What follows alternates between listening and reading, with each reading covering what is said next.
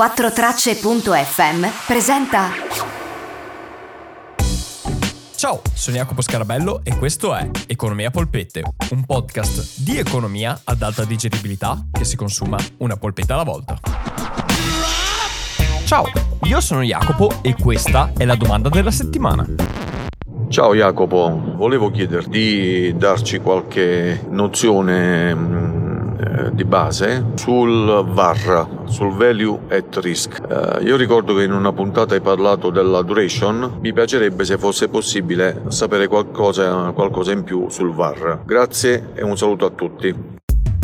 Ciao Saverio e grazie mille per la tua domanda. Prima di rispondere alla tua domanda, volevo dirvi due cose. La prima è una postilla, o meglio un chiarimento, sugli argomenti delle ultime due puntate, ossia le obbligazioni, e l'altro è l'introduzione classica, per chi vuole fare domande o partecipare alla community di Economia Polpette. Allora, prima cosa, unendo le informazioni della puntata 106 e della puntata 107, cosa viene fuori? Che il TRES, che è il tasso di rendimento effettivo alla scadenza, cioè quanto un'obbligazione sostanzialmente può ancora darvi oggi da qua a quando scadrà ogni anno, è uguale per obbligazioni che hanno lo stesso rischio e la stessa scadenza, quindi che vengono emesse in periodi diversi e abbiano tassi di interesse differenti fra loro, quello che hanno in comune è il TRES, perché il mercato, i mercati tendono a portare ad avere la stessa rendimento alla scadenza, quindi lo stesso TRES,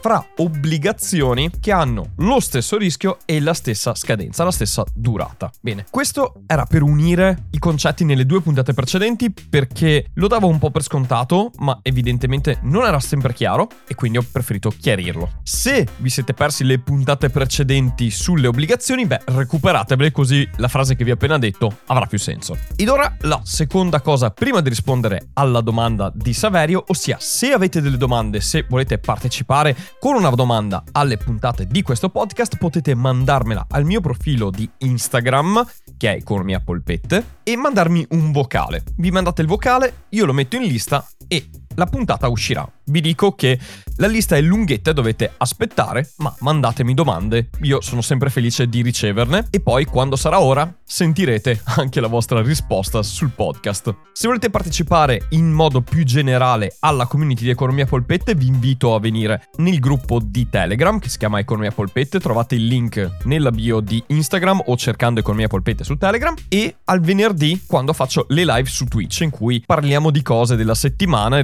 rispondo alle vostre domande così sull'unghia. Bene, questo è come comunicare con me e come partecipare alla community. Ora rispondiamo alla domanda di Saverio. Che cos'è il VAR? VAR è rosso per Bonucci. Ecco no, non stiamo parlando di quel VAR, non si parla di calcio in questa circostanza. VAR, ma per che cosa? VAR sta per Value at Risk oppure valore a rischio. Fatalità, in italiano e in inglese lo stesso acronimo funziona benissimo. E che cos'è il VAR? Vediamolo con un esempio. Paperon de Paperoni ha tanti soldi investiti in tante diverse cose, quindi ha un portafoglio di investimenti e si pone una domanda. Qual è il rischio del mio portafoglio? E una risposta che si dà è, beh, dipende dalla sua volatilità, quindi maggiore volatilità, maggiore rischio.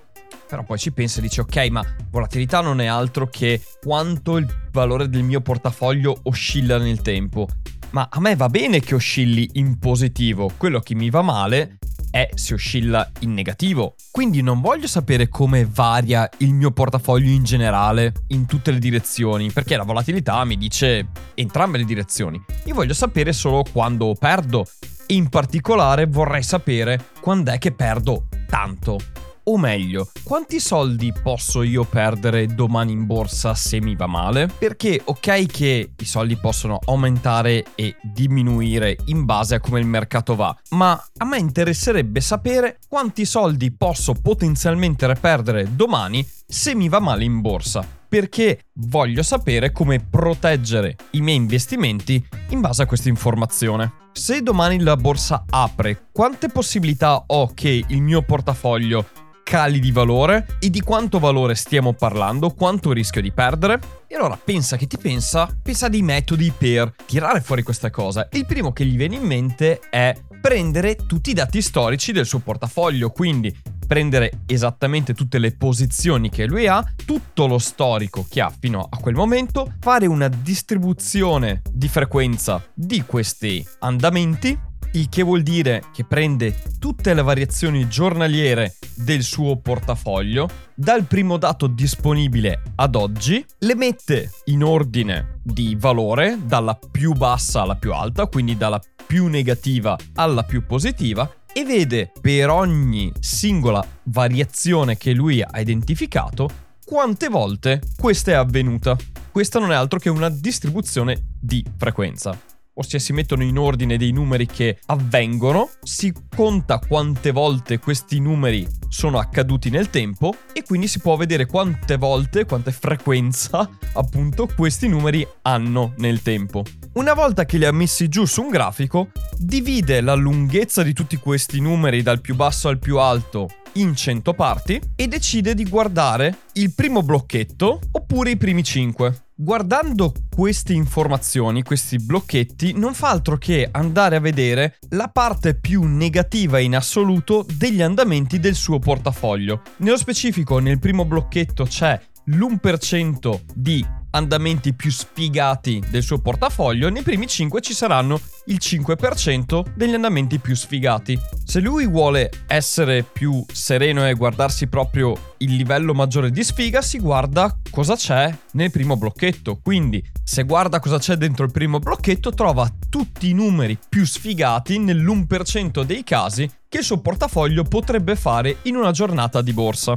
Se rigiriamo la polpetta, cosa viene fuori? Se rimescoliamo tutto, possiamo dire che nei 99 altri blocchetti che abbiamo escluso, il suo portafoglio farà meglio del valore più alto di quel primo blocchetto. Quindi, usando dei numeri, se il valore più alto del primo blocchetto è meno 7%, vuol dire che nel 99% dei casi il suo portafoglio domani farà meglio del meno 7%. E voi direte, minchia, meno 7% è un casino, è una bella perdita. Sì, però può darvi la serenità tra virgolette, quando gestite il vostro portafoglio di dire nel peggiore dei casi in un giorno singolo io posso perdere il 7% e di conseguenza faccio dei ragionamenti nella gestione del mio portafoglio sapendo che sfiga delle sfighe nel 99% dei casi io posso perdere fino al 7%. Poi c'è sempre quell'1% dei casi in cui posso perdere di più.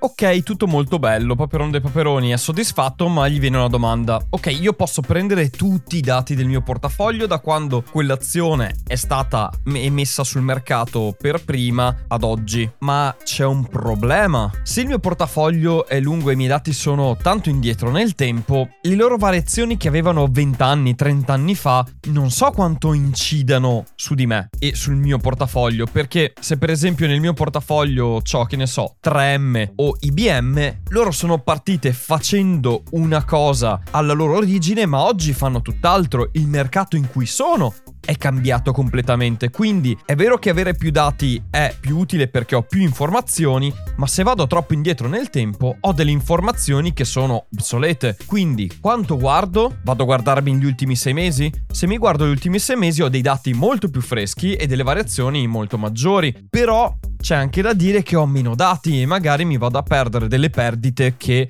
si possono fare. Quindi diciamo che questo dato può essere interessante, questo metodo può essere interessante, però la selezione dei dati è cruciale perché a seconda di quanti dati si prendono, quanto indietro si va, quanto poco indietro si va, può cambiare radicalmente il risultato e lì è una cosa che va molto a giudizio. Quindi è da prendere con le pinze.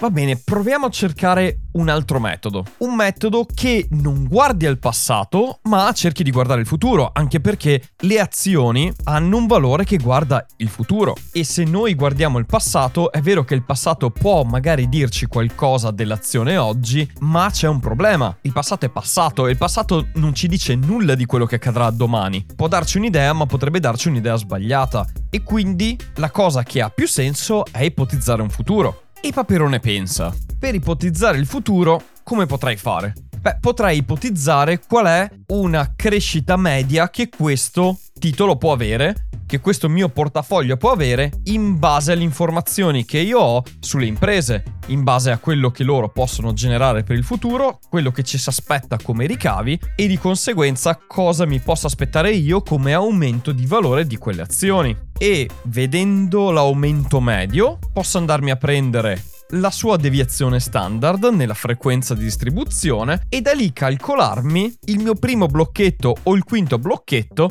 che in statistica si chiamano percentili. Quindi devo sapere che cos'è la statistica, sapere che cos'è un valore medio, la sua deviazione standard e un percentile e calcolarmi il primo percentile o il quinto percentile partendo dal dato medio. Però per trovare questo dato devo ipotizzare che le variazioni del mio portafoglio si muovono in maniera normale. Normale in senso statistico, quindi quella che vedete frequentemente nei libri di statistica che ha la forma di una campana, dove al centro c'è il suo valore medio, che è la cosa che avviene più frequentemente e sta al centro, e poi in maniera uniforme scende sia a destra che a sinistra del suo centro e fa proprio una forma di una campana. Se noi ipotizziamo che un'azione si muova in distribuzione normale e quindi più spesso le sue variazioni saranno simili alla sua variazione media e molto più raramente saranno o più alte o più basse di quella variazione, e utilizziamo questo metodo che per applicarlo bisogna sapere la statistica, possiamo trovare il VAR. Però c'è un problema, e anche Paperone lo sa, le azioni non sono distribuite in modo normale, anzi, statisticamente i giorni negativi vanno sempre in compagnia, cioè se c'è un giorno negativo ce ne saranno anche degli altri successivi. E questo porta ad avere una distribuzione che non è a forma di campana, ma tende ad avere i dati che sono molto di più condensati sui valori negativi e sono molto più distribuiti sui valori positivi. Tecnicamente si dice che i giorni negativi di borsa fanno clustering, quindi si raggruppano rispetto ai giorni positivi. Di conseguenza non avremo una forma a campana dei nostri dati e assumere che ce l'abbiano ci porta fuori strada. Quindi Paperone Paperone dice ok, eh, posso ipotizzare un VAR con queste informazioni, ma comunque non ho un dato vero e proprio, non ho un dato concreto, è forse più conservativo di quello precedente e ci dà un dato futuro interessante, però anche questo c'ha dei limiti. Come altro potremmo fare? Ma ho sentito parlare del Monte Carlo Model, del modello di Monte Carlo, proviamo a vedere quello. Che cos'è il modello Monte Carlo? Beh, è un modello statistico che sostanzialmente prende dei dati e ipotizza in maniera totalmente casuale i dati successivi, si fa andare per, per un numero elevato di iterazioni, per un numero elevato di volte, e poi si guardano, anche in questo caso, i dati peggiori e si va a prendere l'1% dei dati peggiori o il 5% e quello ci darà il VAR. Molto bello, però estremamente teorico e totalmente casuale quindi può darci un dato che può essere utile fino a un certo punto. Poi si possono anche prendere non dati effettivamente casuali, ma all'interno di alcuni modelli di sviluppo del prezzo delle azioni, però sono da prendere con le pinze. E qui abbiamo finito i metodi di calcolo del VAR. Il VAR può essere calcolato con il metodo storico, cioè vedendo tutti i dati passati e poi vedendo il primo percentile o il primo blocchetto, come avevamo detto, dei peggiori o i primi 5, oppure si va con la varianza-covarianza di una rendita, di una crescita normale, fra virgolette, di un titolo, oppure si usa il metodo Monte Carlo. Questi sono i tre metodi. E Paperon de Paperoni si rende conto, come immagino vi rendiate conto anche voi, che ogni metodo ha i suoi limiti. Quindi il VAR e questo calcolo del rischio fatto sulla probabilità del peggiore dei casi che può venirvi domani in borsa o nei prossimi 30 giorni è un dato meramente indicativo e che serve per prendere con le pinze quello che si fa nella gestione di un portafoglio ma non è un dato oggettivo, non è un dato certo, è un dato indicativo che dà in maniera indicativa quale può essere nel 99% dei casi la giornata più sfigata che può capitarvi. Però può succedere anche la giornata con l'1% di sfiga che va oltre a quel numero. Se poi considerate che nell'anno solare ci sono ben più di 100 giorni in cui la borsa è aperta, beh, sapete che almeno due volte all'anno, se non tre, l'1% dei casi succederà. E voi non sapete se è domani, dopodomani o fra 100 giorni.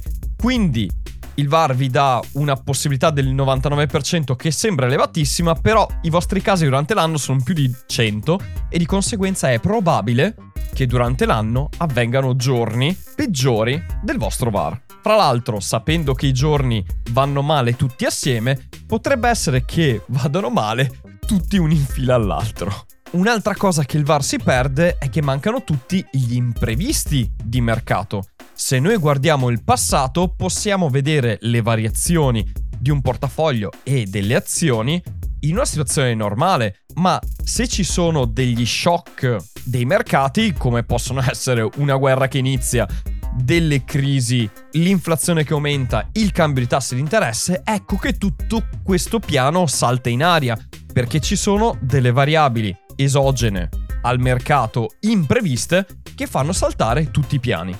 Quindi, cosa fondamentale anche da ricordarsi, il VAR funziona come calcolo in una situazione normale di mercato. Quando non si è in una situazione normale di mercato, il VAR è ottimo come carta igienica digitale, perché è un numero, quindi non è ottimo neanche come carta igienica vera e propria. propria, propria. E con questo, Saverio, spero di aver risposto alla tua domanda e aver dato delle basi.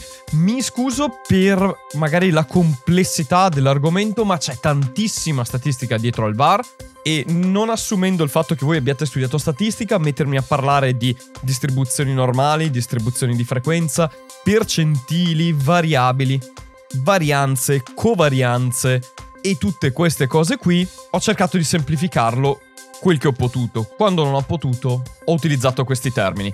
Spero però che sia più chiaro che cos'è il VAR, che è appunto questo numero che ci dice in maniera semplificata, se vogliamo, quanto un portafoglio può perdere in una giornata sfigata e tutti i limiti che questo ha. Il fatto che può perdere anche molto peggio e può andare anche molto peggio di quello che il VAR ci dice, perché è considerato con delle ipotesi che non sono sempre applicabili sui mercati.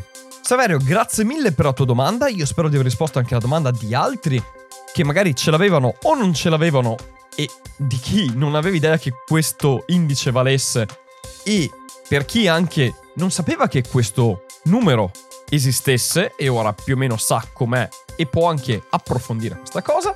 Ragazzi, sapete cosa fare se volete mettervi in contatto con me, se volete mandarmi domande e far parte della community, quindi non mi dilungo in questo. Io vi ringrazio per avermi ascoltato anche oggi, vi mando un grandissimo abbraccio e noi ci risentiamo settimana prossima con una nuova puntata. Fino ad allora vi auguro un'ottima settimana e come sempre, ciao da Jacopo.